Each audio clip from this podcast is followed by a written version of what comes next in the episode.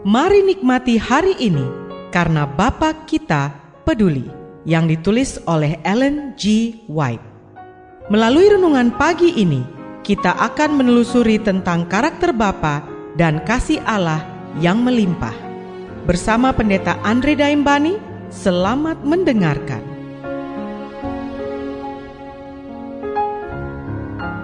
Shalom, selamat pagi saudaraku. Renungan pagi kita hari ini 23 Juli berjudul Daniel Duta Besar Allah. Ayat intinya diambil dari Daniel 6 ayat 5. Demikian firman Tuhan.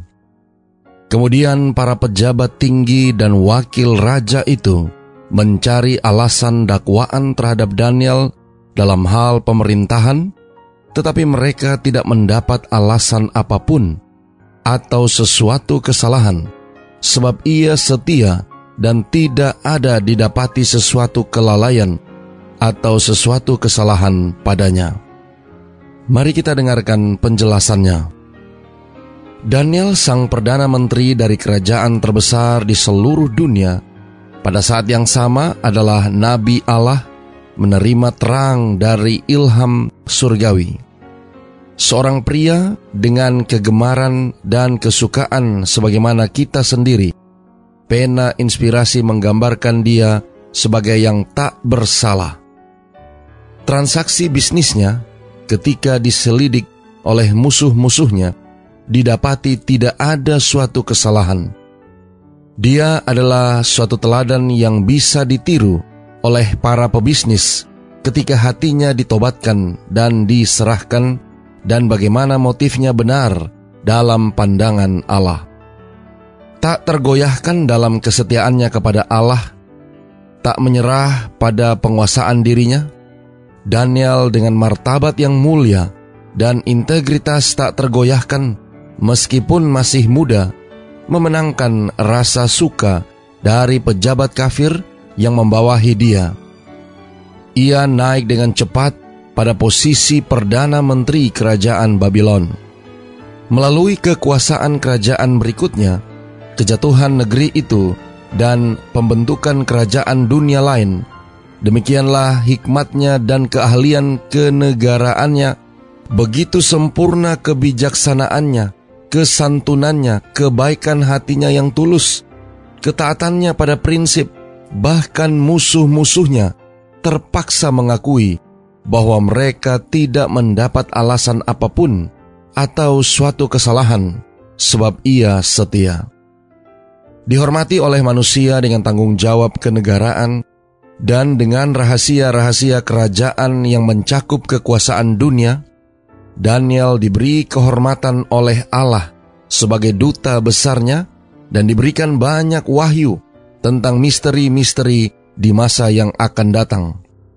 Nubuatan-nubuatannya yang menakjubkan sebagaimana dicatat olehnya dalam pasal 7 sampai 12 dari buku yang menyandang namanya tidak sepenuhnya difahami bahkan oleh nabi sendiri.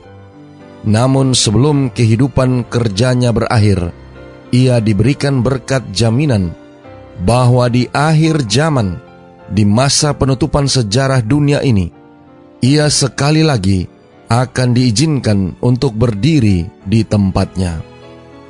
Saudara-saudara yang kekasih di dalam Tuhan, kita mungkin sebagaimana Daniel dan rekan-rekannya bisa menjalani hidup yang tulus dan mulia dan bertahan lama. Dan belajar dalam kehidupan ini mengenai prinsip-prinsip kerajaan Tuhan dan juru selamat kita. Kita mungkin disiapkan pada kedatangannya untuk masuk bersama dia ke sorga. Doa kita hari ini. Bapa terima kasih. Melalui renungan pagi ini, kami boleh belajar dari satu tokoh Alkitab, yaitu Daniel. Terima kasih melalui renungan pagi ini kami boleh belajar bagaimana Daniel boleh menjadi seorang yang berkenan kepada Tuhan, mengikuti semua ketetapan-ketetapan yang Allah perintahkan kepadanya. Tolong kami hari ini Bapa, biarlah dengan pertolongan kuasa roh kudusmu, kami juga boleh dapat disanggupkan untuk mengikuti, menghidupkan teladan kehidupan yang Daniel telah tunjukkan untuk menjadi duta besar Allah di mana pun kami berada. Terima kasih Bapa. Inilah doa dan permohonan kami kepadamu. Di dalam nama Yesus kami berdoa. Amin. Bagi saudara yang ingin mempelajari pembahasan ini lebih dalam, saudara dapat menghubungi kami melalui WhatsApp di nomor 08111 62662 9. Selamat beraktivitas, Tuhan memberkati.